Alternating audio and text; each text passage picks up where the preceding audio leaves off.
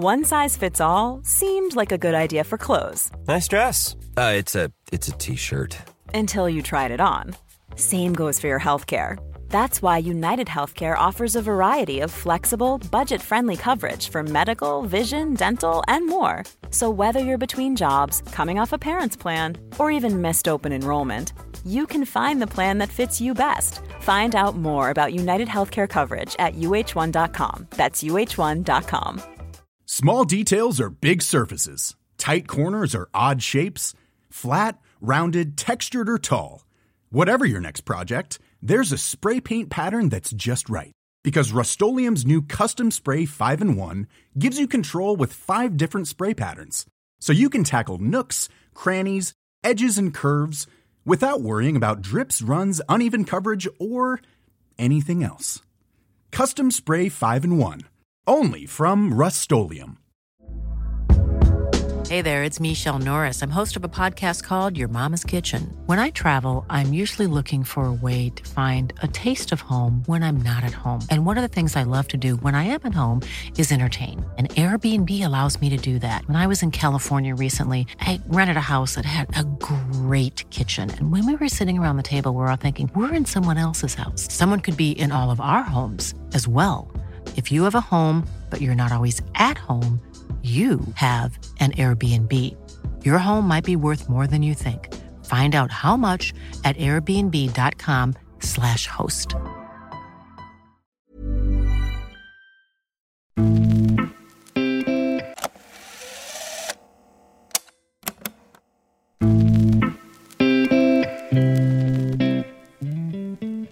Patrik Andersson är utan tvekan en av svensk fotbolls främsta. Dubbla guldbollar, en Champions League-triumf, VM-brons samt en rad titlar i Tyskland och Sverige och spel i Premier League, Bundesliga och La Liga. När vi träffades hösten 2015 talade han om relationen med Malmö FF, hans vilja att ha huvudansvaret, varför han hade synpunkter på landslaget och hur han ville hjälpa svensk fotboll. Dessutom berättade Andersson om varför han inte bråkade sig loss när Real Madrid ville värva honom. Att laget alltid gick före jaget till VM 94-laget och hur han hanterade att vara son till en MFF-legendar när han kom till klubben som ung talang.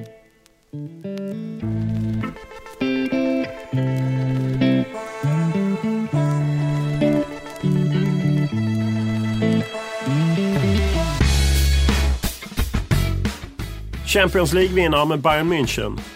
VM-brons med Sverige. Och en hel del annat. Patrik Andersson behöver kanske ingen närmare presentation. Den gamle mittbacken och lagkaptenen i landslaget var en tongivande spelare under 90-talet och en bit in på 2000-talet när skador till slut satte stopp. Därefter har han letat efter sin plats i fotbollssverige och inte riktigt lyckats hitta den. Men han har på tyst vis inte hållit igen om sina åsikter och de får vi ta del av här i podden. Naturligtvis börjar vi som vanligt med en faktaruta.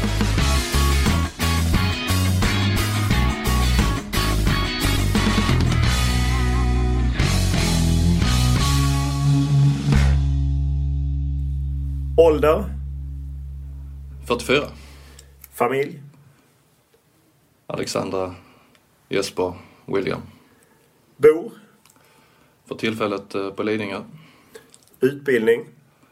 Ja, det är grundskola. Lön? Ingen lön.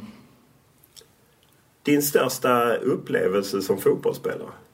Det är ju självfallet eh, Champions League-vinsten 2001 Med tanke på att uh, där finns inget större för mig i alla fall. Uh, I Europa finns de bästa fotbollsspelarna representerar de största klubbarna i Europa och sen är det en, en prestation som sträcker sig från september till maj året därpå. Va? Och eh, framförallt sättet som vi med Bayern då vann det. Slog United i två matcher i kvarten, Real i båda mötena och sen då Valencia i finalen. Va? Så det slår allt annat. Den bästa spelaren du spelat med? Mm. Det är inte enkelt. Eh, jag spelat med ett antal eh, riktigt bra. Jag brukar lyfta fram Jonas Thern och Martin Dahlin i, i landslaget. Och i Bayern då Effenberg och, och Kahn. I Barcelona Rivaldo och Ronaldinho. Och sen självfallet eh, Jocke Björklund. vi bildade ju en tandem där vi hade alla egenskaper som man behöver för att vara en bra försvarsspelare. Är det någon eh, motståndare du tyckte var speciellt tuff under karriären? En som var väldigt svår att ha, uh, ha kontroll över är ju Romario. Den formen han uppvisade under 94, det var fantastiskt. Va? Det var inte enkelt.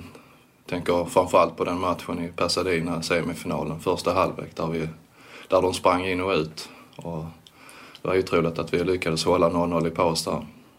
Vilken är den bästa publik du spelat inför?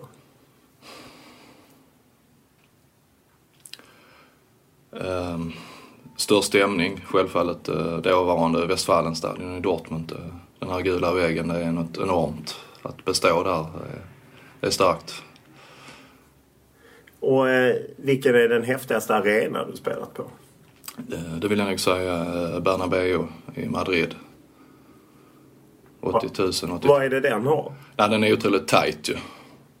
Och sen framförallt eh, hur fansen sluter upp. Komma dit med, med Bayern eller Barcelona, det är något... Det är grymt. Eh, brukar du ta fram grejer från Youtube som du varit med om och liksom för att njuta och ta fram lite gåshud och i så fall vad? Det är ju så under, under karriären så rusar allt på. Det är väldigt sällan man har möjlighet att eh, stanna upp och njuta. Så det blir ju framförallt efter, efter karriären. Och, eh, målet i Hamburg självfallet eh, uppmärksammades ju för för en tid. Det var då du avgjorde hela Bundesliga bara Det, stäm, det stämmer. Det, det var faktiskt inte så länge sedan. 2013 så firade Bundesliga 50 år va? och då var jag nerbjuden till, till Hamburg då. De spelade in ett program. Va? Och eh, i samband med det så fick man uppleva de här eh, slutminuterna i Hamburg. Det var något helt sanslöst. Jag vet inte om du är en sån som samlar på tröjor. Är det i så fall någon tröja som sticker ut som du är glad att du har bytt till dig under karriären?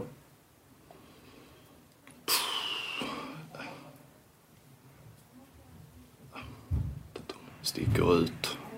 Ofta så blir det ju så att man, man byter tröja med de som man har haft en relation tidigare eller mötts ofta och haft tuffa dueller med. Uh, en Shiro till exempel. Som jag kamperade med i, i Blackburn bland annat och möttes sen på resans väg i engelska landslaget även i Newcastle sen då i Champions League. Så. Har du mycket tröjor? Ja, väldigt mycket. Sen blir det ju att uh, man ger bort till, till vänner eller till välgörenhet och så. Va? Men nu med tanke på min flytt här nu så har jag rätt mycket jag måste göra av med. Va? Så vi får väl se var det hamnar om det kan gå till någon välgörenhet. Du säger ju att Champions League är det som sticker ut. Finns det någon annan medalj du är lite glad över och som du ibland kollar på? Du har vunnit väldigt mycket.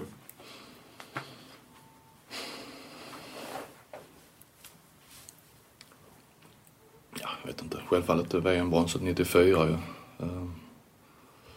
Uh, fantastisk sommar ja. Där, vi, där alla i stort sett formtoppar under, under den här perioden. Ja. Um, och det är också, vägen var ju kantad. Um, men det är så att uh, tur är någonting man förtjänar och i vissa lägen, i vissa matcher så hade vi lite tur. Va? Vad kör du för bil? Jag kör tyskt, kör en Mercedes. Vad röstar du på? Uh, jag röstar på Moderaterna. Vad har du för motto? Uh, ja, det är njuta av dagen. Jag vet inte om vi ska säga carpe diem. När var senast du grät? Uh, ja. Uh, I, i förrgår, av privata skäl. Uh, när var senast du var onykter? Det är ett bra tag sedan faktiskt. Uh, ja, uh, början på året kanske. Tror du på någonting? Uh, religion, Gud eller?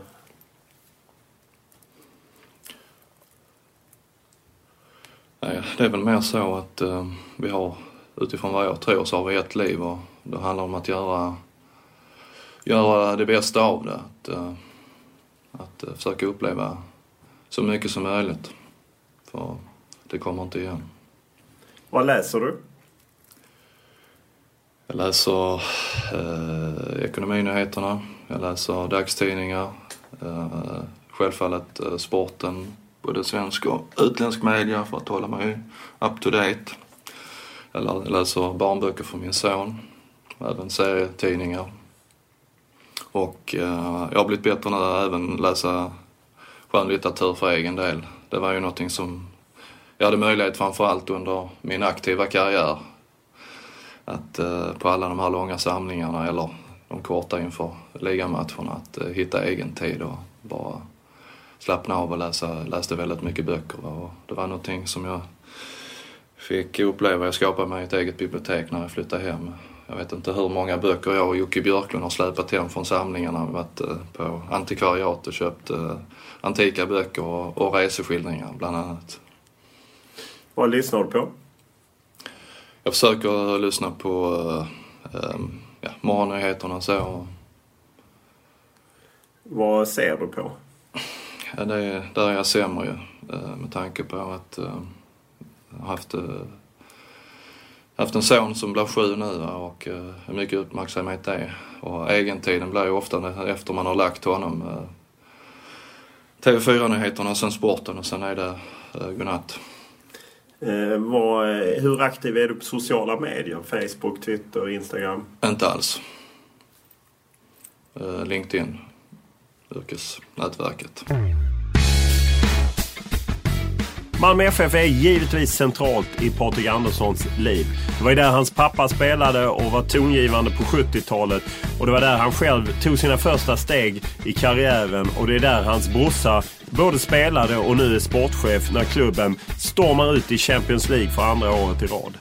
Det blir ingen analys av lottningen för podden är inspelad innan lottningen gjordes nere i Monaco. Men eh, vi pratar mycket om Malmö. Och det var ju faktiskt så att Patrik Andersson ett par gånger om trodde att det var han som skulle bli sportchef för Malmö FF. Men av olika anledningar blev det inte av. Utan eh, istället är det hans brorsa som styr Malmö FF i dagsläget. Det är svårt att gå runt eh, Malmö FF i dessa dagar som ju nådde Champions League. Vad känner du eh, när du ser en sån match som den mot Celtic på hemmaplan? Ja, nej, jag får ju fortfarande rysningar. Hymnen är ju något fantastiskt. Va? Och, eh, eh, det är ju den europeiska spelplanen där man vill vara. Va? Men man får heller inte glömma bort vardagen. Va? Och det, det är svårt att eh, prestera på, på alla plan. Jag tänker både internationell och sen på med ligan. Det är trots allt ligan, allsvenskan, som säkerställer eh, förutsättningarna för nästa säsong. Va? Så det är viktigt att Malmö nu tar sig samman och blir topp tre. Va? För ett eh, gruppspel nu är fantastiskt. Va? Sen måste man ju också veta och ha perspektiv att det är otroligt tufft att ta sig vidare från ett gruppspel. Och skulle, skulle inte Malmö vara internationellt representerad nästa år så blir det ett otroligt antiklimax. Både för, för föreningen, för spelarna och även publikt. Va? Så nu gäller det att ta sig samman. Det är ju i ligan man verkligen måste plocka fram den här professionaliteten med att prestera. Är du ändå imponerad av liksom vad de gör? Jag menar, för andra året i rad. De har bytt nästan ett helt lag. Och de... Det är ju när man tittar på, jag vet inte om det var bara Rosenberg från de första matcherna. Sen kom ju Tinnerholm bland annat. Va? Uh, har jag glömt någon? Och Ado också. Ado kom in va? så det är ju tre man som var med. Va? Alltså det är ju är fantastiskt bra. Men eh, klubben har varit väldigt noggranna också i sin, sin scouting va, och verkligen pinpointat de här, eller identifierat positioner de behöver förstärka i och, och verkligen då haft en, en bruttolista där man då har varit väldigt noggranna. Du var ju själv, eh, när du vände hem från Barcelona så var du ju med och vann ett SM-guld 2004 och sen du fick ju din olyckliga skada, jag tror, mot FC Thun eh, 2005 i Champions League-kvalet. Ja. Efter det kom du aldrig tillbaka. Men just du vet hur svårt det är för svenska klubbar att göra det två år i rad. Var... Ja, just. Nej, men framförallt man vet ju vad, vad det handlar om va? och eh, föreningen i sig har ju haft rutinen nu då. Hur imponerad är du av din bror Daniel Andersson som ju faktiskt är sportchef och är mm. i högsta grad delaktig på detta? Mm. Ja, men självfallet är jag väldigt stolt. Va? Jag vet hur committad han är va? jag vet hur mycket eh, arbete han lägger ner. Va? Och sen vad som är det allra viktigaste är att han har internt ett, stort förtroendekapital va? och uh, har den backningen. Och, och, det krävs ju för att man ska kunna leverera på den, på den nivån. Va? Och, uh, nej. Hur, hur mycket dialog har du med honom? Jag menar... Nej, men självfallet så pratar vi om allt. Och, uh, jag tror för hans del också att, eh, att det känns skönt att ha någon att ventilera mål och luta sig emot va? och framförallt få bekräftelse på att man, eh, eller att han gör rätt val och att han går på rätt spelare. När han fick eh, jobbförfrågan då när Rickard Norling mycket hastigt hoppade av och mm. Per Ågren klev åt sidan han fick... Vad var ditt råd till honom? Klart du ska ta det eller det är ett jävla tufft jobb? Ja men självfallet. Jag vet ju hur, hur han känner för klubben och för hans blev det ett naturligt steg också. Det som spelare sen då som jag vet under den här säsongen att både han och Rickard hade ju väldigt mycket att säga till om om, eh, om värvningar. Va? Så det blev, han var ju inne i det, inne i processen. Alltså. Jag tyckte det var ett naturligt val. Va? Alla passar ju kanske inte till en sportchef. Vad, vad, tycker du att han har för egenskaper som gör att han har lyckats? Ja, men framförallt har han ju, han har ett väldigt bra, nu säger jag fotbollsöga, men sen var han var inne i processen, han kunde klubben, han, eh, eh, eh på relationsnivå, eh, han kände ett förtroende liksom och framförallt hade eh, människorna där i styrande befattningar fått se och lära känna Daniel och, och, och fått ett kvitto på att han kunde prestera. Du var ju själv aktuell i olika omgångar mm. för Malmö FF. Först som tränare och sen som sportchef. Hur, hur ser du på det idag? Ja, men självfallet, Malmö FF är ju laget i mitt hjärta och det handlar ju om att, att ge tillbaka till en förening som har varit med och bidragit till den jag är idag. Va? Så självfallet när jag får frågan så, så var jag intresserad av eh, ett uppdrag i någon funktion. Va? Och, eh, nu blev det väl inte som jag och andra hade hoppats. Va? Men, det är någonting som jag lagt bakom mig nu. Va? Nu, nu stöttar jag klubben på, på andra sätt. Är det minsta kluvet just med Daniel som har det jobbet som du kanske var tilltänkt för eller är det? Nej definitivt inte. Jag älskar min bror och jag är väldigt glad för hans uh, skull och uh, uppmuntrar honom i det. Så nej, jag är jätteglad. Idag har du flyttat till Stockholm. Det är nya tag så att säga. Du lämnar Skåne. Hur känns det? Det känns uh, väldigt bra. Jag har ju spenderat eh, väldigt mycket tid där uppe under åren, dels som aktiv. Jag var ju mer tid i Stockholm än, nere i Skåne. Va? Så, sen har jag haft olika eh, bolagsuppdrag här sen egentligen sen 2006 i varje fall när jag eh, la av med fotbollen. Va? Så, ja, det känns naturligt att vara här och vara nära och hålla sig ajour. Hur mycket fotboll är det i din vardag idag? Uh,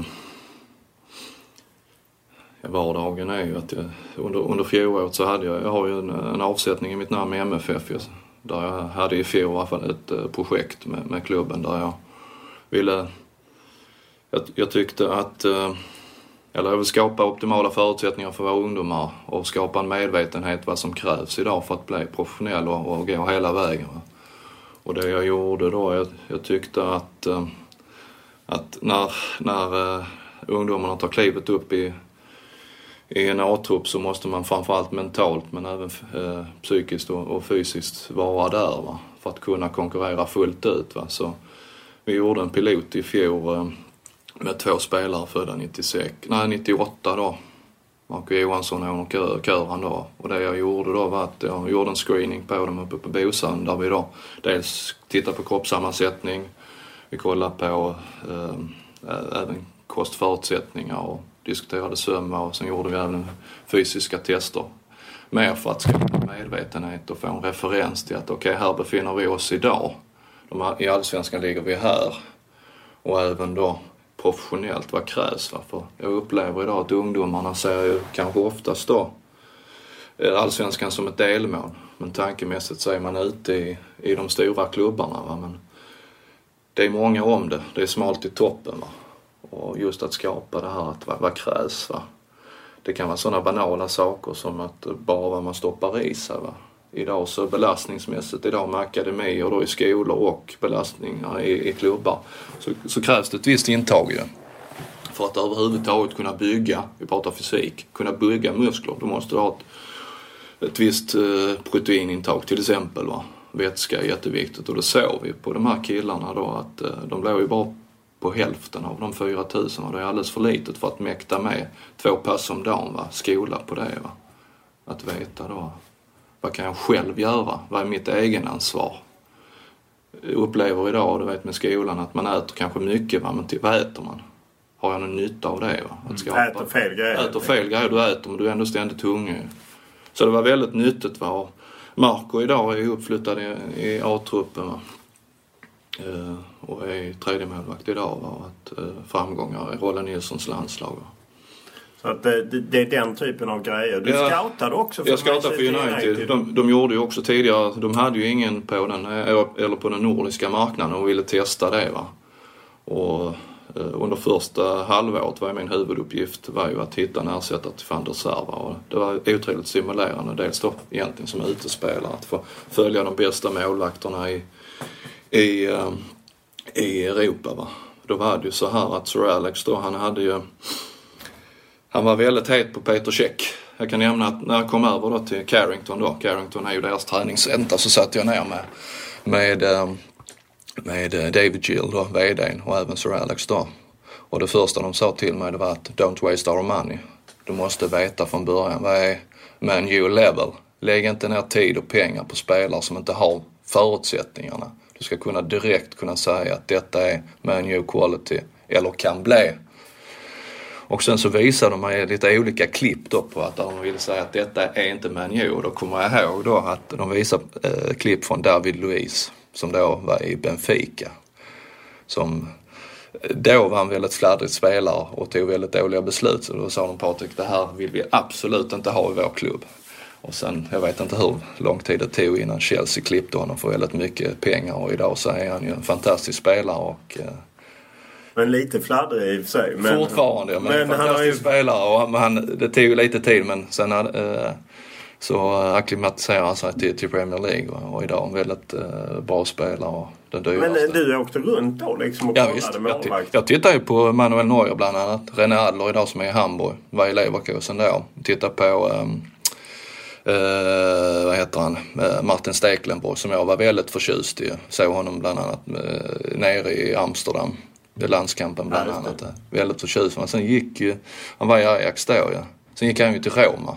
Och där så stötte han på patrull va. Sen har han hamnat i, kört runt lite va. Men det var ju en väldigt duktig målvakt tyckte jag. Bra på fötterna. Dominerar sitt straffområde.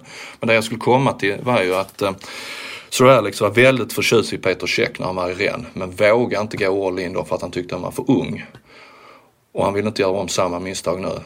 Och då gick han på David de Gea och tog honom väldigt ung. Va? Och nu ser vi vilken bra målvakt det är. Va? Nu tror jag att han kommer gå som fri transfer till eh, Real till, tillbaka. till ja. Men jag följer ju då bland annat eh, Anders Lindegard. Ja, just det. Och då såg jag honom. Ja, jag, ja, jag såg honom där i Ålesund då va, och blev inte alls förtjust i honom. Va. Det kan ha varit också. Va. Men då hade ju, eh, vad hette han nu, målvakts... Uh, Steel, Eric Steele, Ja, hade följt, följt honom på plats och hade bestämt att jag, om man hade gjort, efter jag lämnat mina rapporter, om man redan gjort beslutet. Va. Ja, okej. Så man tog honom då i vinterfönstret där. Va. Men sen eh, tittade jag på en annan eh, norsk spelare. Eh, han var bara 16 år, Mats Möller Dählie. Landslagsman idag. Ja, just det. Och han var väl i Manchester United en kort stund? Ja, ja, han blev ju årets akademist. Men det roliga var då att eh, det är ju så, jag reste ju mycket med Björn Andersson ju. Som Bayern München och, Och vi, tidigare svensk landslagsspelare Ja, som en scout. Och, och vi tittar ju på samma, vi konkurrerar ju om samma spelare. Och just Mats Möller Dählie. Så jag ringde upp eh, Jim Lawler som var chef för deras scoutingverksamhet och sa detta är det bästa jag har sett liksom. Då sa han, ja vi känner väl till honom. Han har varit där tre gånger. Vi gillar vad vi ser men träffat hans föräldrar och de är rätt små.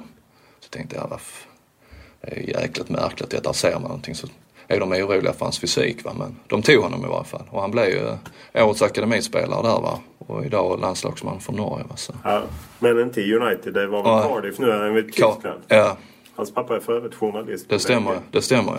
Ja, så där ser jag. Ja, sen har jag ju mina... Men du släppte United eller ni bröt? Jag, jag hade ett eh, konsultavtal på ett år va? och de kände att, eh, som jag sa innan, att eh, marknaden var för, för liten. Det handlar mer egentligen om att säkerställa var befinner sig den nordiska marknaden. Så jag tittar ju mycket på FCK. Vi hade bland annat då Oscar Wendt var ju där då va. För titta, ja, Oscar då rankar kanske i bästa danska eh, ytterbacken då. Och då ställde jag honom mot eh, Abidal, mot eh, Christian Ansaldi då. Eh, eh, Cole i Chelsea för att se det. Okej, här är de, här är Oscar. För att lära sig då veta, okej vilken nivå håller vi? Och likadant då så Rosenborg och Euroliga för att titta då. De hade han Henriksen då, väldigt talangfull eh, mittfältare som är i Alkmaar idag tror jag. Det. fått se, okej okay, nej. Titta på Christian Eriksson. Inga svenskar? Nej. Det var inte aktuellt? Då? Nej, det var det inte. Uh, Christian Eriksson då. Men då tyckte ju klubben att uh, han behöver ett mellanstopp. Då gick han till Tottenham. Bra spelare va. Följde honom mycket i landslaget. Alltså det var väldigt lärorikt, kul. Just det här att man, lär, man bryter ner spelaren i, Eh, ja, tittar på egenskaper. Och vad som var intressant för United i, på, i de unga åldrarna var ju speed och teknik. Va? Det var det viktigaste. Sen allt annat kan man ge dem. Den fysiska biten kan man ge sig, den taktiska. En Cristiano Ronaldo hade ju de här och sen skolade man in honom i systemet sen. Va? Men just då är det viktigt, rata inte dem. Rata inte dem i tidig ålder om de har speed och teknik. Är de små, ja men hur ser det ut ute i Europa idag? Hur är det att komma till Carrington? Jag menar du har ju ingen relation med Manchester United på det sättet. Nej, inte mer än att det var mitt favoritlag. Och, ja, ja. Eh, jo men ändå. Nej, nej men det känns väl bra. Jag har ju stött på dem genom åren ju. Så det kändes jättebra att vara en del av det. Det var så jäkla kul för jag kollade på Tottenham mot United. Så träffade jag Rednap efter matchen. Fan, sa han. Anderson, you look fit. Wanna play? han var sugen på en affär. uh, Ja, det var ju härligt. Och du har även eh, jobbat med en Barcelona fotbollsskola som det stämmer. kommer till jag jobbar, Sverige. Ja, det stämmer. Jag, jag jobbar fortfarande med dem. Ja. Nu har vi planerat en camp vecka 44 då, för svenska ungdomar nere i, i Barcelona på deras installationer. Och eh, jag har gjort hittills sex camper då med Barcelona då med deras instruktörer. Vad är det viktigast för Barcelona? Är det att hitta spelare eller är det för att föra ut sitt namn? Det är för ut sitt namn ja. Och sen är det också ett sätt att få ut eh, sina instruktörer som de jobbar då i vardagen i sina akademier. Akademierna är ju så att det är frikopplat från klubben. Där går barnen när de är 5 till 11 år ju. Och sen efter det så blir det en grym selektering kan man säga. Och, eh, det är kanske bara två i varje åldersspann som sen lyckas ta sig in i föreningen. Men vad som är viktigt för klubben det är, är ju att skapa de här goda värderingarna. Hur man ska förhålla sig, hur man ska vara en bra kompis och sen självfallet den, eh, den tekniska och taktiska utbildningar. Så att man skapar bra spelare, bra människor och sen tittar man i regionen kring Barcelona så finns det ju, du har ju trappan där med väldigt många bra klubbar på hög nivå. Va? Så eh, det, tycker du det är kul att jobba med unga Ja men det tycker jag är kul. Jag tycker det är jättekul och det, det handlar ju också om att ge tillbaka. Och jag tittar ju den röda linjen. Jag tycker det är väldigt kul. Vi har ju valt att lägga i Sverige då i, i Bjärred då va. Ett sätt att ge tillbaka till Bjärred, koppla ihop det med Barcelona. Du är från Bjärred för de som ja, inte vet. Fanta- minns att du kallas Patrik Bjärred ja, Andersson. Nej, sen är det ju så också, ska jag ha 300 ungdomar så krävs det ju plats. Och det är inte så många ställen som kan ta 300 ungdomar. Men jag ser ju en möjlighet för ungdomarna att få en inblick i Barca hur de jobbar. Även, jag kopplar på 20-25 svenska tränare som får möjlighet, få en ny övningsbas och förhoppningsvis ta in det till sina klubbar. Så jag ser ju den röda linjen då. Barca, svenska klubbar, ungdomar liksom. Så det är grundtanken med det. De här fotbollsdelaktigheten, räcker de för att du, eller vill du ännu mer in och, och jobba med fotboll? Det handlar ju, det är ju också att titta lite var, eh, var, kan, var någonstans kan jag erbjuda det här lilla extra.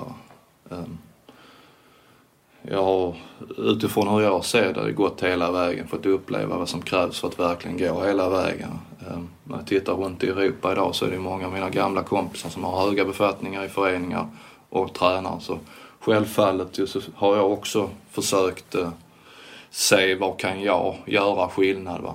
Eh, tyvärr så har inte eh, eh, den platsen infunnit sig nu va, beroende på en massa grejer. Att Det, det, det, där finns människor idag som besitter de här positionerna. Men självfallet har jag haft en ambition att vara delaktig i, i svensk fotbolls uh, utveckling.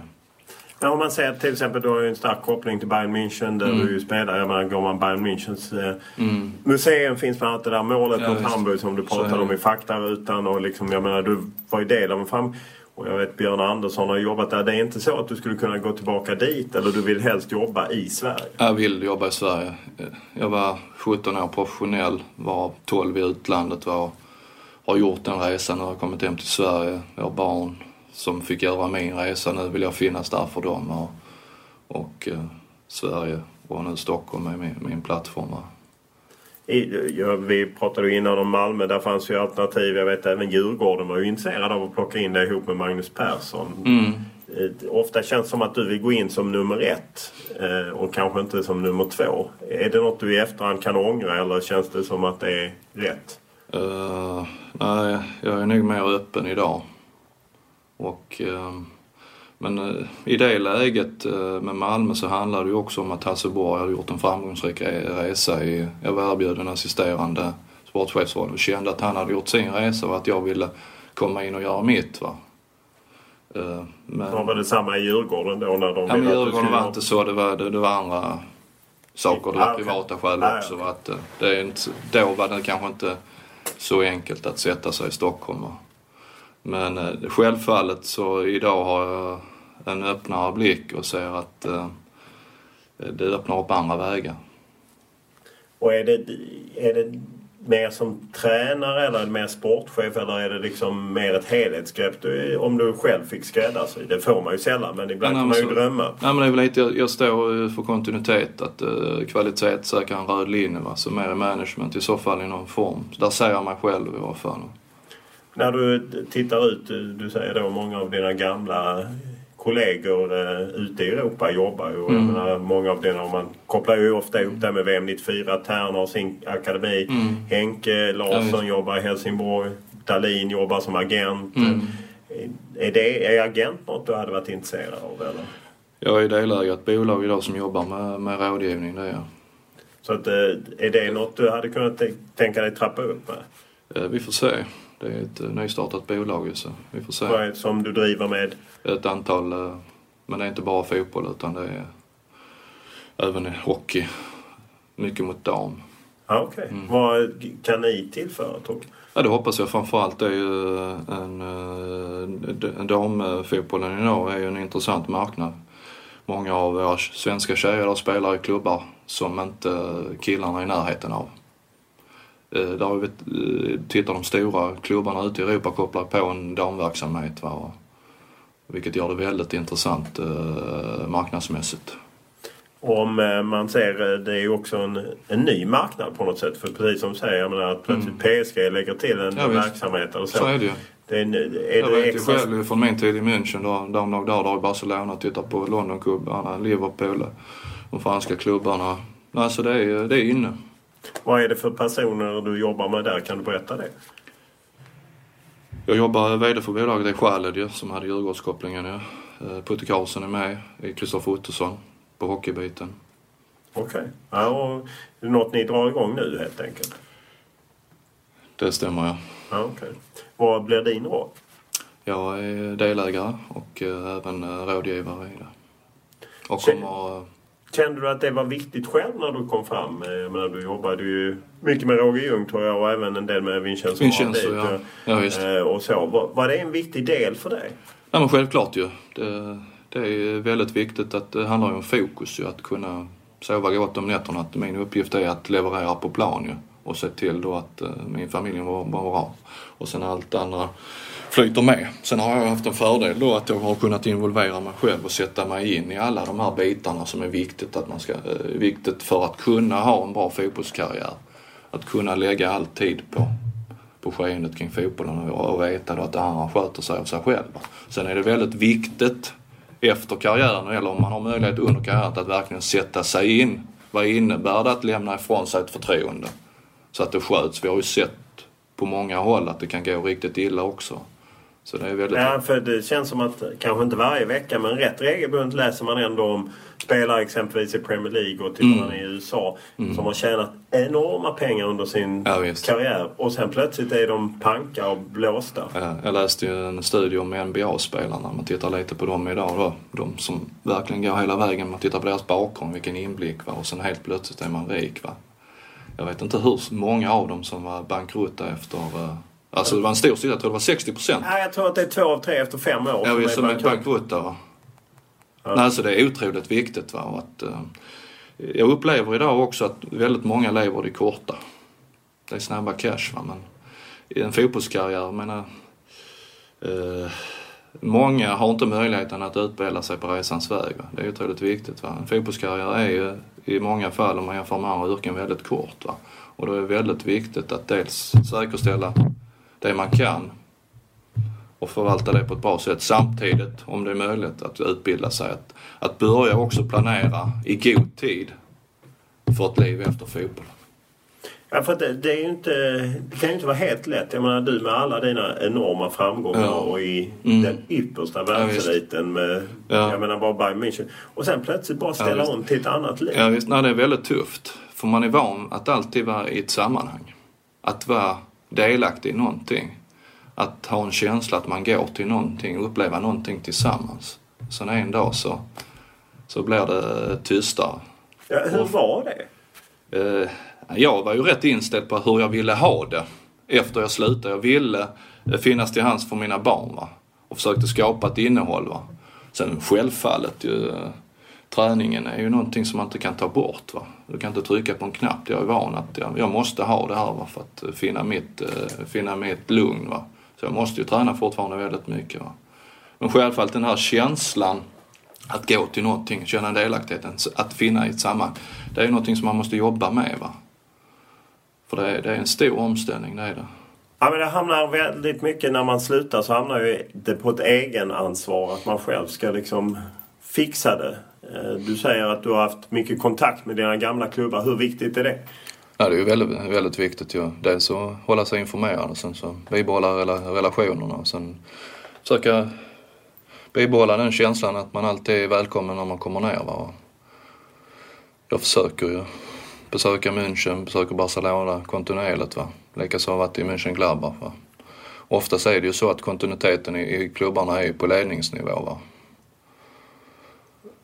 Och, eh, och det blir liksom att... Eh, men du har inte velat öppna upp för en karriär utomlands för att du helst vill vara i, i Sverige helt enkelt. Men du känner ändå att det är viktigt att hålla de kontakterna. Ja men definitivt ju. Det, det, både klubbarna och städerna ligger mig varmt om hjärtat. Va?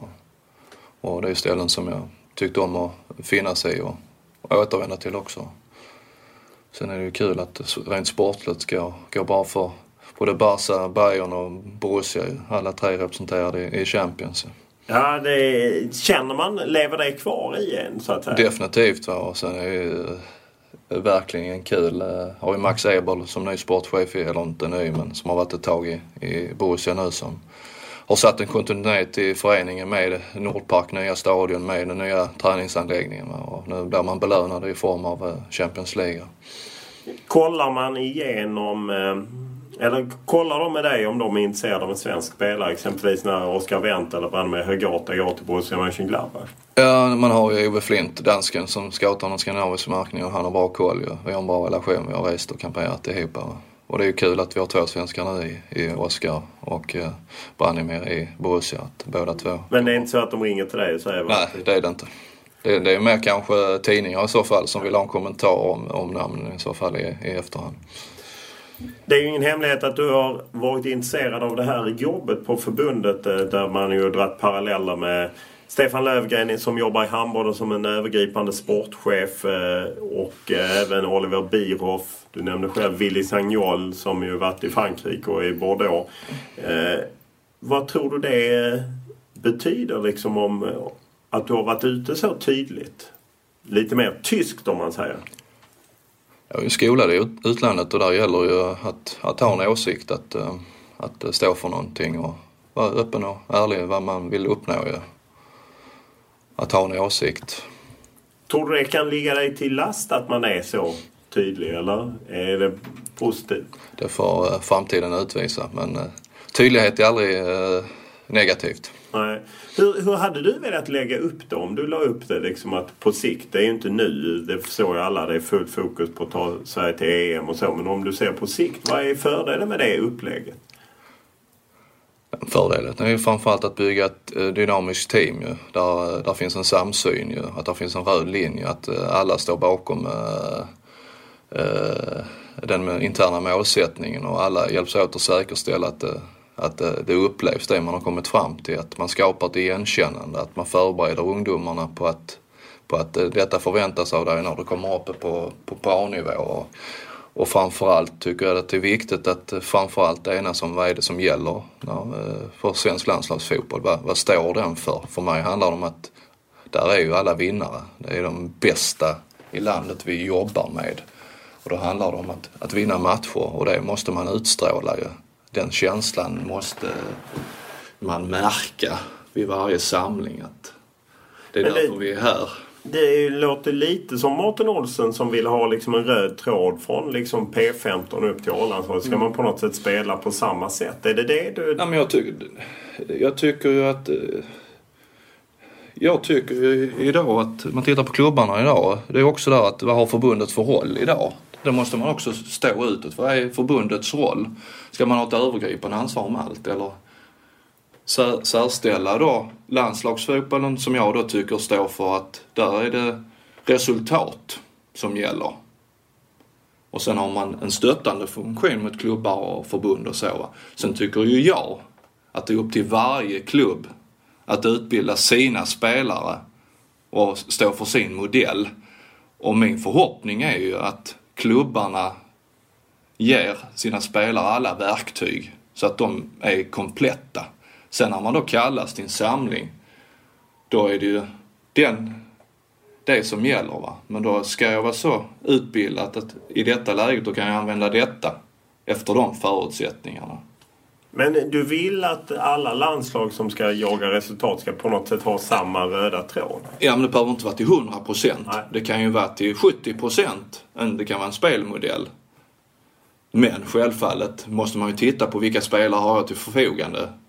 Menar är det spelare som kan ha skillnad måste man ge ett utrymme där. Men jag tycker att det ska finnas ett visst, eller ett stort igenkännande som man... man tar klivet upp. Sen, sen har vi ju två seniorer. Jag räknar ju U21 också senior. Det är ju något speciellt va. Där ligger vi ännu närmare. Sen kan man ju självfallet tulla på det längre ner va. Men det måste finnas ett visst igenkännande. Men även utrymme för flexibilitet. för man ser U21-EM som var en stor framgång i mm. somras för svensk fotboll mm. så spelar ju de på ett annat sätt, upplever jag. Ja, eller en annan idé än Erik Hamréns landslag. Ja. Är, ja, det bra eller dåligt? Ja, men fortfarande är det ju också så att man tittar även på U21 va?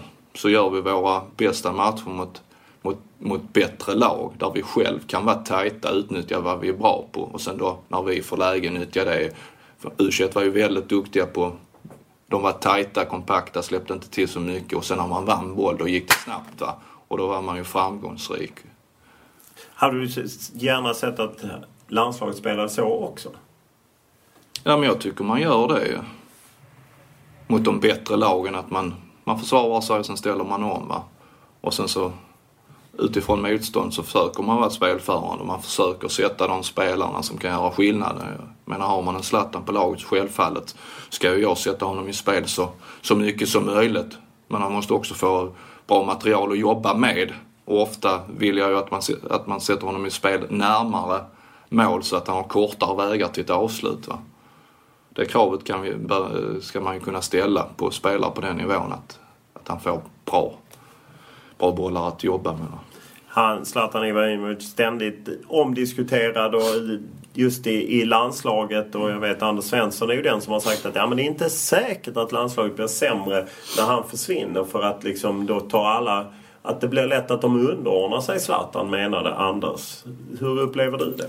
Ja, det står ju i stjärnorna vad som kommer efter Zlatan, det får vi se. Va? Men vad som är fakta är ju att han levererar. Ju. Och nu gör han ju även Tidigare var han ju mer kanske känd som en framspelare i landslaget men nu, nu levererar han både mål och framspelare och det måste vi ju måste vi utnyttja maximalt. Va? För det är ju en spelare som inger väldigt mycket respekt. Han binder mycket folk va? vilket gör, skapar plats för andra och då är det viktigt att man nyttjar den platsen som skapas när han binder, låt säga två motståndare. Liksom. Har vi en rimlig kravbild kring landslaget? Jag menar du spelade själv när landslaget var som framgångsrikast i modern tid med ett eh, VM-brons som stack ut 94. Sen har vi ju varit många eh, mästerskap men inga liksom pikar på det sättet. Nej, jag, jag tyckte ju också om man tittar i, i de kvalen efter 94, även 96, 98 så hade vi väldigt bra trupper tyckte jag. Men vi hade ju matcher som vi dominerade totalt men förlorade då i kvalet två matcher, 1-0 mot Österrike, en mot Skottland, 1-0 som vi dominerade i stort sett totalt. Alltså, där tyckte jag kvalitativt att vi hade bra va? men vi lyckades. Turen, det var stolpe ut där va.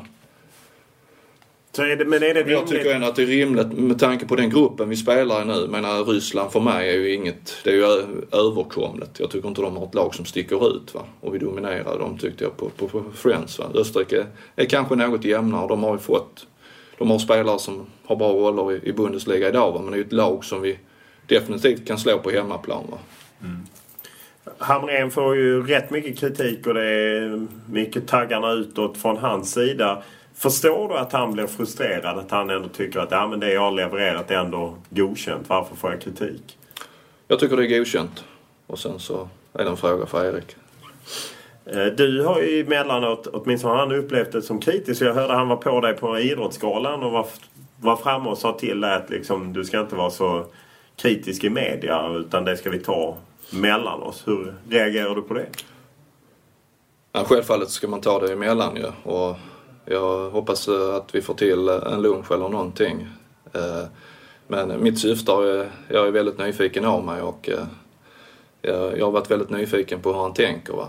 Eh, med att skapa en dialog för att få inblick i eh, hans målsättning i det offensiva och det, det defensiva. Det är den enda målsättningen jag har haft. Eh, att få till en, en dialog eller en debatt och få lite sung. För det är många ute i fotbollssverige som är som är väldigt måna att det ska gå bra för vårt landslag och väldigt intresserade och nyfikna på, på hur det verkligen funkar. Du har ju varit en av de som varit ute och tyckt att man ska utnyttja er gamla spelare. Du är ju långt från ensam. Fredrik Ljungberg är en av dem. Och man såg ju hockeyn häromdagen som presenterar lite mm. bollplank i form av Mats Sundin, Niklas Lidström och, och eh, Daniel Alfredsson. Tycker du att fotbollen skulle följa efter? kan man säga. Om man tittar lite på min generation så var vi alla väldigt, eh, jag ska inte säga plikttrogna, men vi tyckte om att komma hem, tyckte om att eh, representera vårt land. Eh, och vi tycker också att vi har väldigt mycket att ge. Eh, att kunna bidra med erfarenhet och i mån av möjlighet vara med och lyfta svensk eh, fotboll. Och titta ur personliga planet, om man tittar på mitt eget ledarskap så försöker jag hela tiden utvecklas. Och för att utveckla mig. Jag är inte komplett. Jag har fortfarande bara påbörjat min ledarskapsresa. Då måste jag hitta influenser. Kan jag hitta det i Sverige är det väldigt positivt. Och i utlandet. Va? Men då måste jag omge mig med människor som ger mig nycklar också. Va? Och då måste jag vara så ärlig mot mig själv och säga okej, okay, jag är inte komplett. Men då måste jag hitta människor kring mig som gör mig komplett. Va? Bygga starka team. Eller träffa människor som kan ge mig nya influenser. Va? Ja, och eh, där har ju Håkan Sjöstrand, nya generalsekreteraren, du berättade att han har bjudit in alla 94 till mm. Österrike-matchen där han ska dra liksom att här är vi nu och hit ska vi. Är det ett steg i rätt riktning? Definitivt. Va? Det är en väldigt fin gest va? och framförallt eh, att vi får en möjlighet att få en inblick. Va? Hur ser det ut? Vad är status? Vad är gjort?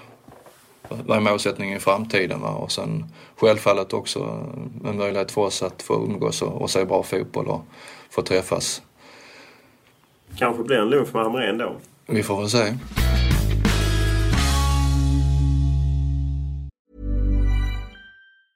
Small details are big surfaces. Tight corners are odd shapes.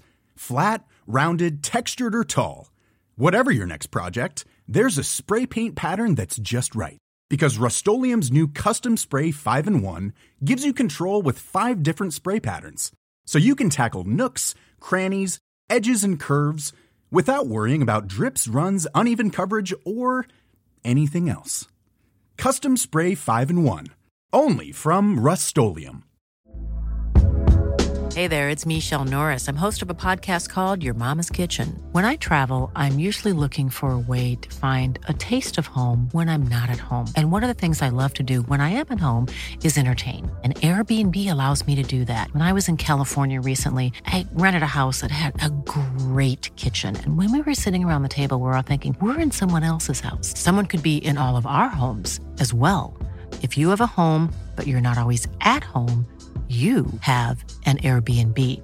Your home might be worth more than you think. Find out how much at airbnb.com slash host. One size fits all seemed like a good idea for clothes Nice dress. Uh, it's a it's a t-shirt. until you tried it on. Same goes for your healthcare. That's why United Healthcare offers a variety of flexible, budget friendly coverage for medical, vision, dental, and more. So, whether you're between jobs, coming off a parent's plan, or even missed open enrollment, you can find the plan that fits you best. Find out more about United Healthcare coverage at uh1.com. That's uh1.com.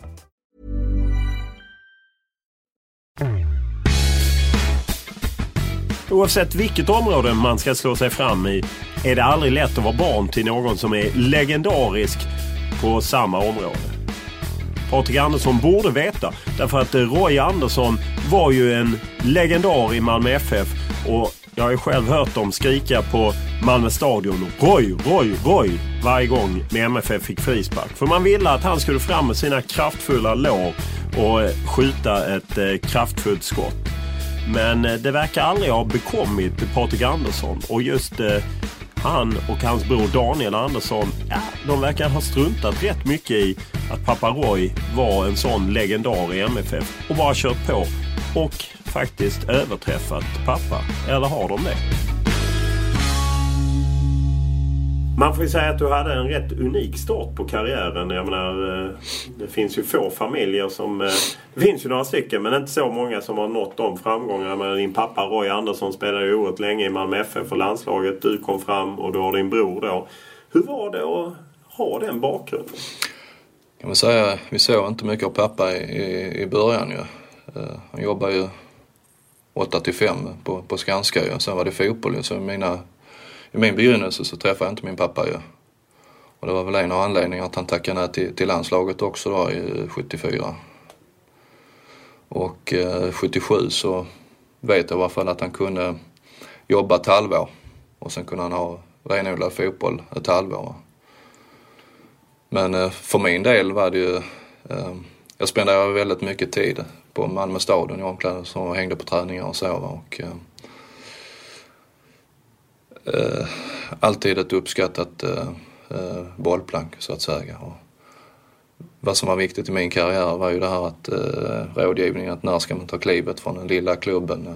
Var, eh, var, när bör man få ny stimulans för att bibehålla sin utvecklingskurva? Alltså, det har varit ovärderligt att ha en pappa med, med den bakgrunden. Men det måste ju vara tryck också. Att liksom komma efter Roy. Jag, menar, jag ja. har ju själv stått på Malmö Ja, stadion när man stod och skrek Ja, jag, Roy, inte, Roy, Roy. jag har inte sett det så. Det var väl mer kanske när man var något yngre att man kanske var eh, att man hade fördelar. Va? Men jag hade ju tur att jag, jag slog igenom väldigt tidigt. Va? Jag har gått den långa vägen via distriktslag och alla landslagen. Och tidigt i ett eh, senior, in i seniorfotbollen som 14-åring. Va? Sen in till Malmö som 17-åring. Va? Men du funderade aldrig på det trycket? Nej, det gjorde jag inte. I och med att jag har aldrig upplevt tryck från, alltså hemifrån, från hans sida heller. Utan har varit, eh, ja. För jag minns ni var rätt beskyddande mot Daniel. Jag minns när han skulle göra debut i Mm. A-landslaget 1997 på Malmö stadion. Ni ville inte ta någon bild ihop för det var liksom Ja, ja, inte sätta tryck på honom. Ja. Så att Ja, då var ni medvetna om det. Då ja. ja. Nej men det är att var och en får ju bevisa sin eh, färdighet. Sen har vi inga problem därefter. Fanns det någon tvekan att det var vägen du skulle gå? Jag hade ju fördelen att jag hade möjlighet att prova på en väldigt massa olika idrotter vilket eh, skapar en allsidighet också. Tänker på basket, handboll, eh, bordtennis bland annat. Vilket... Var du lika bra i allt? Jag var väldigt duktig va, men jag stack ut ännu mer i fotbollen. Men just den här allsidiga träningen har jag haft enorma fördelar av senare i karriären. Och även tror jag också, om man tittar skadebiten. Va, jag var först när jag var 31 som problemen började komma. Va, så jag tror jag hade en otroligt bra grundfysik. Va, och stack upp alla delar i kroppen på grund av att jag spelat så många idrotter. Och sen, man pratar ju upprepningar, man var ju alltid ute på gröningen också. Den här I något område i Spontant. Bjärred? Ja visst, man sköt sönder morsan och farsans häck och likaså garageporten fick ju sitt va, som fick bytas ut ju. Så är det ju. Och all fotboll inomhus också var inte så populärt ju.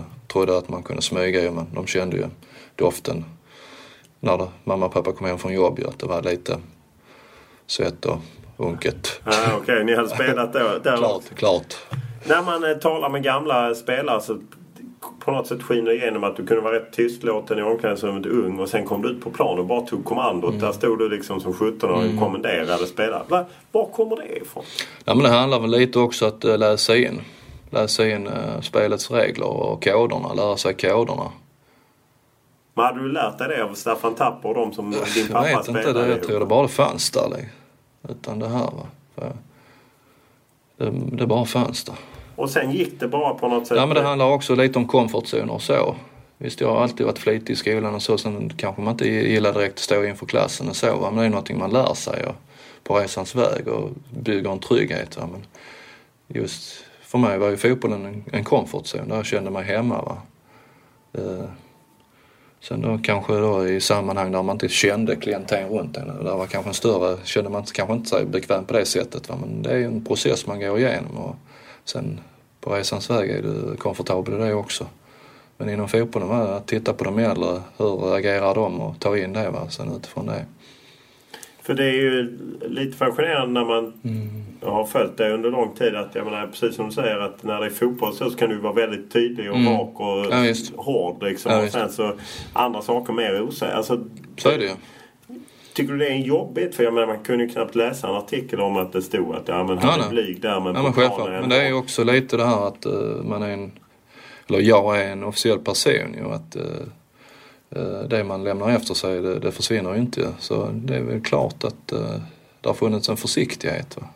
Att hela tiden säkerställa att kan det förringa det man säger. Men tyckte du det var jobbigt när det blev den beskrivningen som gick in mer på hur du var som person? Så? Nej, det upplever jag inte. Det har inte varit något störande utan så är jag ju. Det är jag. Ja. Det gick ju av bara farten. Du debuterade då som du säger själv seniorfotboll i Bjärred 14 och i Malmö FF 17. Mm. Och sen bara rullade på med Blackburn. Mm. Var det naturligt de stegen som kom? Ja men det tyckte jag.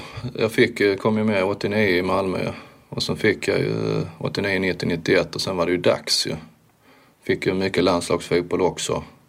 OS-landslaget bland annat som räknades som senior, sen A-landslaget och 92. Så det var väl dags att ta nästa kliv och sen var det ju, det var väl mer vilket val jag skulle göra ju. Det var ett antal intressenter, vad var bäst för mig var.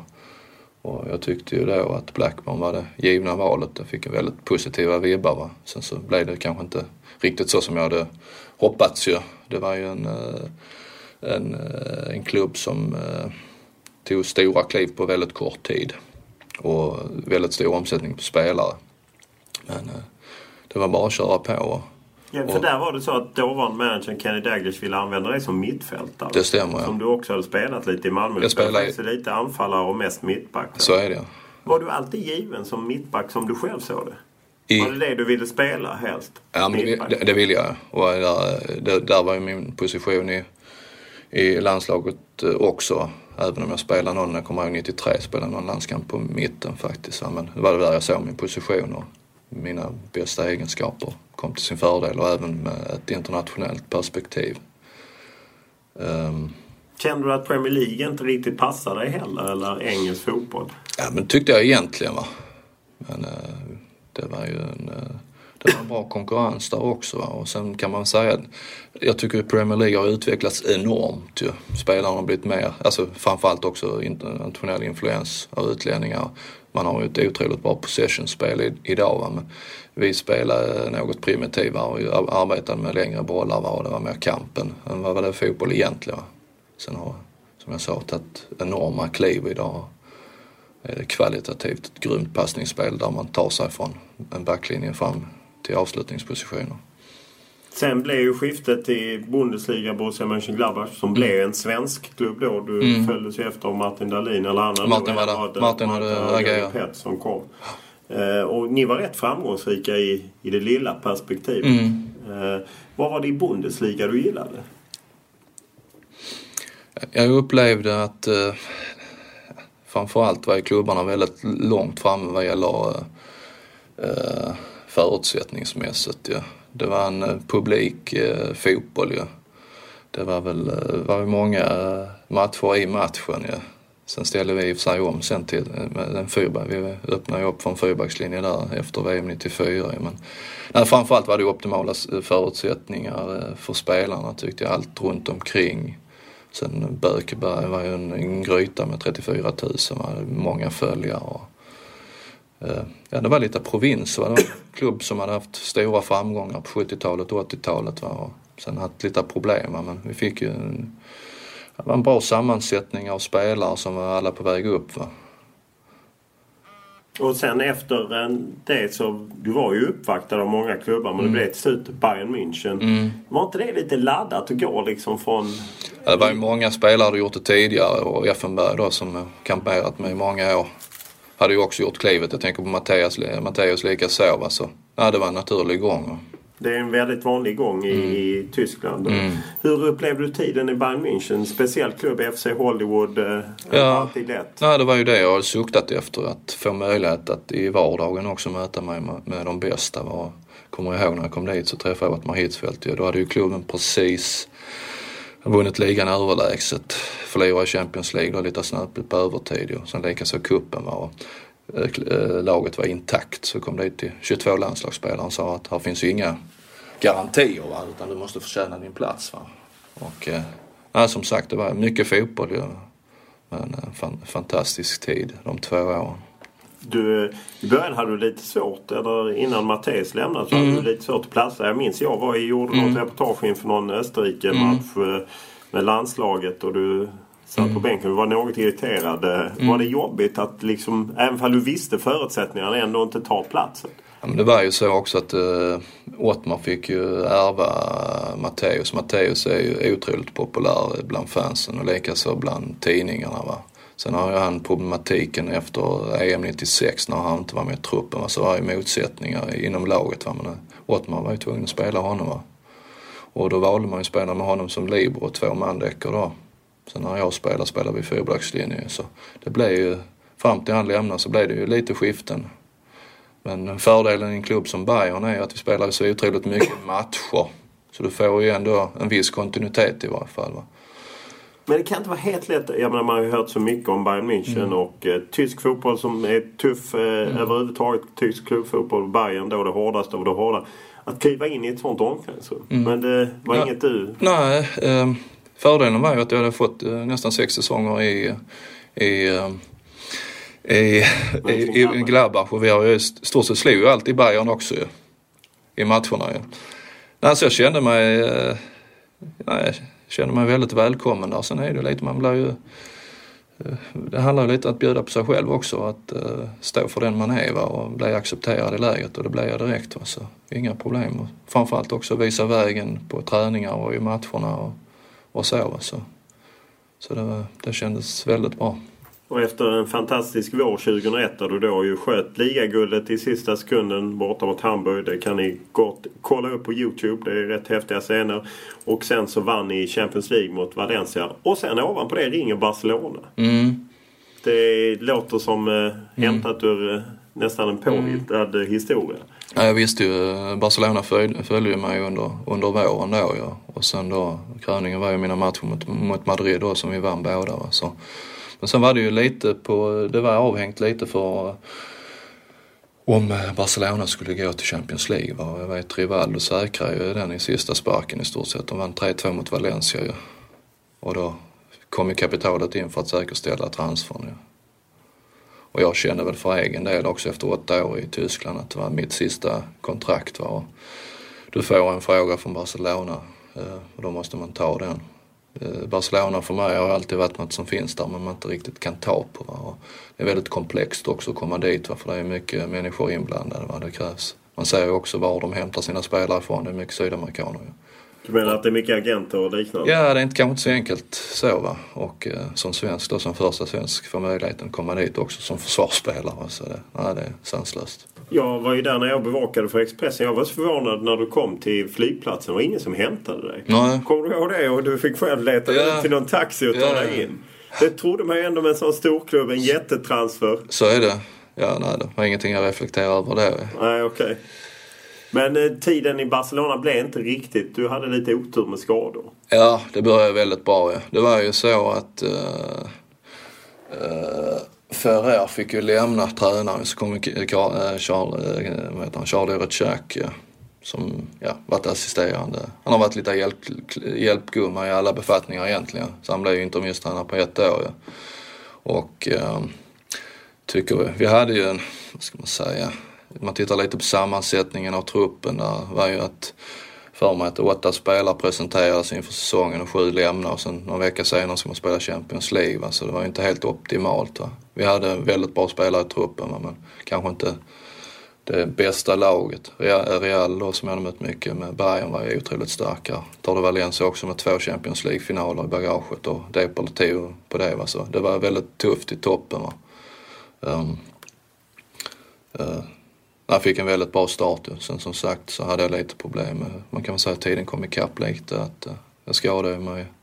Jag drog ledbandet i februari 2002. Ja och lyckades ta mig tillbaka och spela någon match och någon landskamp och sen. Men det gick kanske lite för fort och, och drog ju höftscenen sen då i VM 2002 och det satte i sina spår på min återstående tid i Barcelona. Kunde... Det finns ju en grej som jag fastnat i. Robert Enke, målvakt som tragiskt tog livet av sig. Men han är i boken om honom så skildras det där Frank de Boer tror jag det är som mm. har slaktat honom. Mm i eh, pressen. Och mm. han sitter och deppar och du säger till honom du måste liksom stå upp. Mm. Kommer du ihåg det? Ja, det kommer jag ihåg. Robert och jag var ju nära sen vår tid. Vi hade ju ett år tillsammans i Borussia också. Så jag kände både han och hans fru väldigt väl. Va? Och han kom ju då från fri transfer från eh, Benfica. Han plockade av van och sen så får han ingen support alls liksom. Och blir uthängd liksom. Och hade man vetat hur labil han var, det var ju få som visste om det. Va? Så, ja. ja, det var tufft för honom. Va? Sen då och du försökte få honom att, att du måste kliva fram i pressen och ta ja, strid mot Debo? Ja visst, det är klart ju att det är ingen som kan sätta sig på det här. Med tanke på att titta på Frank, Franks bakgrund också. Va? Tänker på hans avstängning och Nandrolon och grejer. Så mm. han kanske den sista som... Skulle säga någonting. Ja. Är, är det, kan det vara så att vi som står utanför att vi inte riktigt fattar hur, hur hårt det är och att man just inte alltid kanske pallar stå upp i pressen liksom för att det blåser till.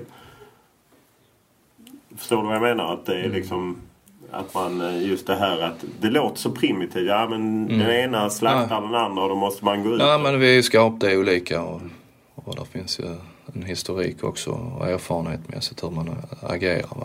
Och Robert vet vi hade ju personliga problem va? så han var ju skapad på ett helt annat sätt. Va? Och tyvärr så tog det ett uh, grymt slut. Ja. Ja. Hade du den, förstod du det vidden av Nej, det förstod jag inte alls. För det var inte Det var något... egentligen bara Jörgen Nebel, hans agent och så hans läkare och, och hans fru. Mm. Ja, det är en otroligt sorglig historia. Ja, nej, hon var ju orolig varje gång att inte han skulle komma hem och en dag så kom han inte hem. Under din karriär så framkommer det ju också att du har haft en del bud som du inte blev någonting. Bland annat Real Madrid som ju var på dig. Mm. Är det den som svider mest när du var i Borussia och de vill väldigt gärna ha dig? Ja, självfallet är det det. Jag, jag nådde ju, eller jag upplevde det här vi pratade om att tänja på gränser. Att jag hade nått min limit i den miljön jag var. Eh, Borussia var på väg ner. Um, och just um, den här sportsliga utmaningen och sen då att Heinkes då bördig i, i Mönchengladbach också att han ville hämta mig då.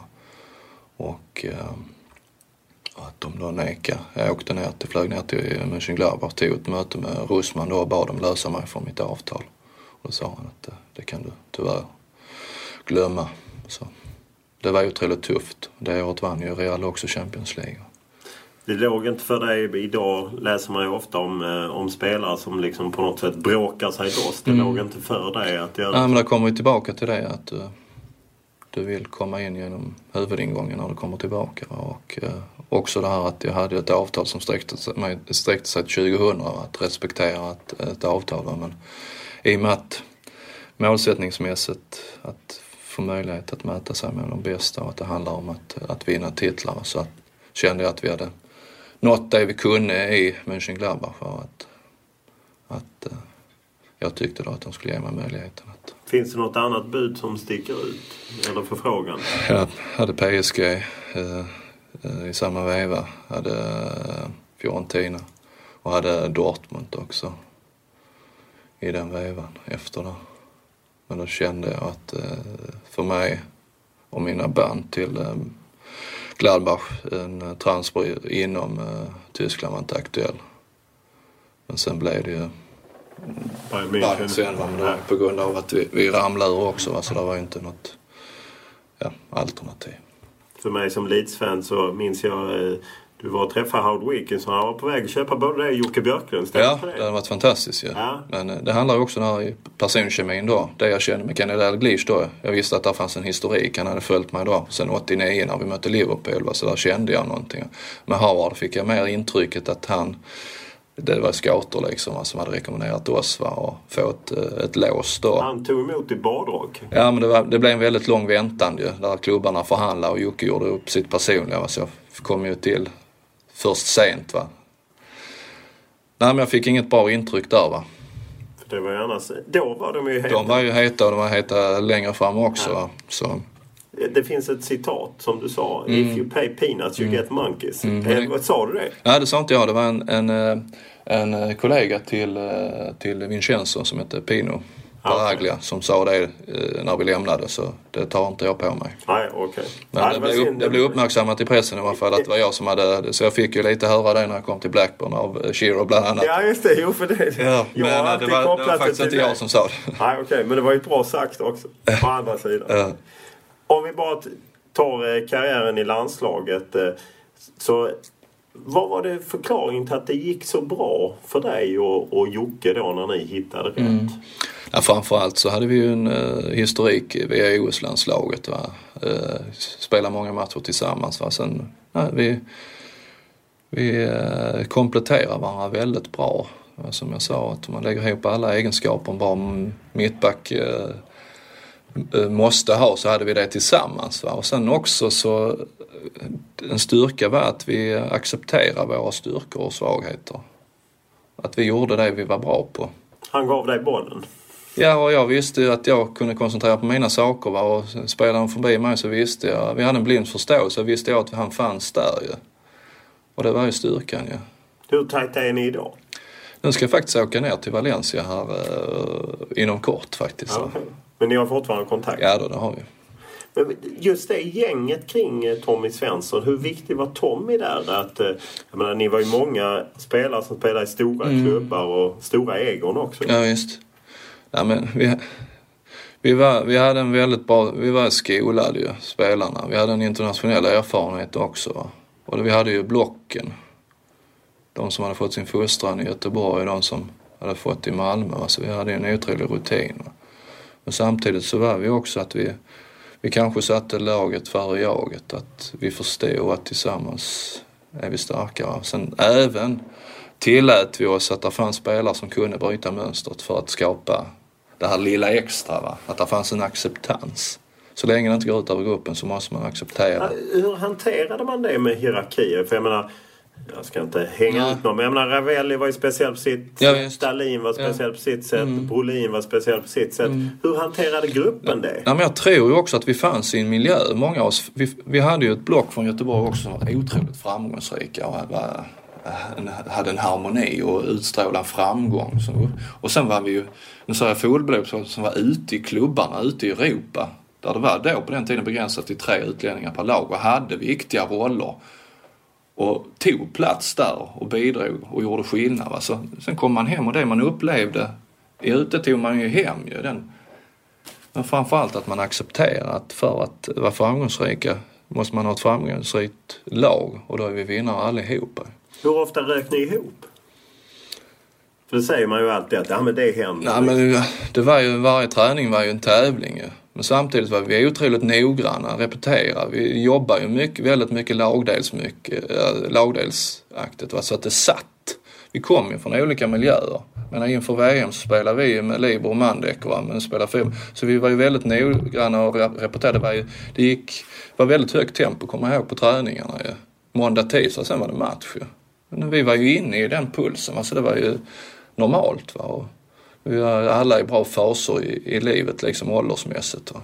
Fanns det ingen tvekan sen när Tommy Svensson-epoken tog slut? Lite trist med två missade kval även om du själv var inne på att ni var bra men hade lite missflyt. Fanns det ingen tvekan att fortsätta under ett helt annat ledarskap? Tommy Söderberg och Lasse Nej, definitivt inte. Alltså landslaget har varit något speciellt till mig var jag. Med tanke på var jag spelar också, eller var på väg att spela och den nivån jag tyckte jag höll så definitivt inte någon, någon tvekan. Du tyckte det var kul även under dem?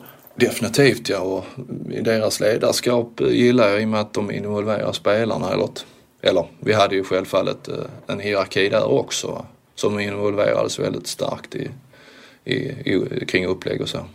Jag minns eh, våren 2001 när de petade Jocke Björklund för han spelade mm. Valencia. Du tog rätt illa vid dig där. Fanns det någon tanke att Nej, nu lägger jag av i landslaget. Nej, definitivt inte. Men det är också liksom det här, en tydlighet. Vad är det som gäller? Man tittar lite förutsättningsmässigt. Jag tyckte ju det då, om man tittar på Jocke och den eh, miljön han verkade i med eh, Ayala, eh, Pellegrini och eh, Jukic. Vad pratar vi Europa? Och han har eh, representerat lag som har gått eh, till två Champions League-finaler. Men det är väl mer det att man är konsekvent. Vad är det som gäller för att representera ett svenskt landslag? Är det svårt för ledare att vara konsekventa för att man lätt hittar ett undantag när man sen behöver det? Ja, men det handlar ju om ledarskapet, att vara konsekvens. Jag tror det är väldigt svårt att tulla på det. Har man en gång tullat då är, det, då är man fel på det. Men du tycker att vilka tränare i landslaget tycker du har varit bäst? Jag har ju bara upplevt två ju så. Eller tre. Tre? Ja. Är det någon du kan känna att den hade eller hade de, var de separat starka på olika? De var på olika sätt och om man tittar eh, Tommy och Lars var ju tvådelat ju så de hade lite som Jocke och jag ju. Mm. De, ja, de var ju kompletta tillsammans. Exakt. Vad saknar du mest idag? Tiden i blågult eller tiden i klubblaget? Det är väldigt svårt att säga. Eh, eh, jag saknar Champions League. Jag får fortfarande rysningar av, av, av hymnen innan. Att få möjlighet att mäta sig mot de bästa. Drömmer du om att någon gång ingå i ett sammanhang där du kan få känna det igen? Ja, antingen det eller så inom eh, landslagssammanhang, definitivt. Jättebra. Stort tack. Tack så mycket. Kanske finns det något tyskt i mig. För jag har alltid uppskattat att intervjua Patrik Andersson. Det finns en rakhet och en tydlighet i hans svar och vad han säger. Han hymlar inte heller om han är missnöjd med någonting eller om han inte gillar frågan eller vad det nu må vara. Oavsett om det har varit tidigare när han har varit petad i Bayern München och man ställde lite frågor om det och fick några dräpande svar. Eller om det var i EM 2000 när eh, Olof Mellberg hoppat in när eh, Bjärred, som han kallades, var avstängd. Och sedan ifrågasattes det om eh, Patrik Bjärred Andersson bara skulle få tillbaka sin plats. För Patrik Andersson fanns det ingen tvekan. Det var givet att han skulle ha tillbaka sin plats. Det finns någonting befriande i det raka och tydliga. Men kanske är det också det som har gjort att han har haft svårt att hitta en plats i fotbollssverige. Att han kanske varit lite för rak och lite för tydlig. Och det är inte något som passar i svensk fotboll. Eh, åtminstone inte alltid. Men jag önskar att man på något sätt kan ta vara på den kunskap och den erfarenhet och det han sitter på och på så sätt dra nytta. För det är ingen tvekan om att han vill hjälpa till med att utveckla svensk fotboll och göra den bättre. Och det kan inte vara fel att ta hjälp av en Champions League-vinnare och någon som har överlevt både i Bayern München och Barcelona och Borussia Mönchengladbach och visat att han kan leverera på högsta nivå. Podden kör naturligtvis vidare och som vanligt är det tacksamt med kritik eller önskemål eller idéer till olof.lund.tv4.se eller på Twitter Olof Lund i ett ord eller Instagram Olof Lund i ett ord. Så eh, tackar vi för den här veckan.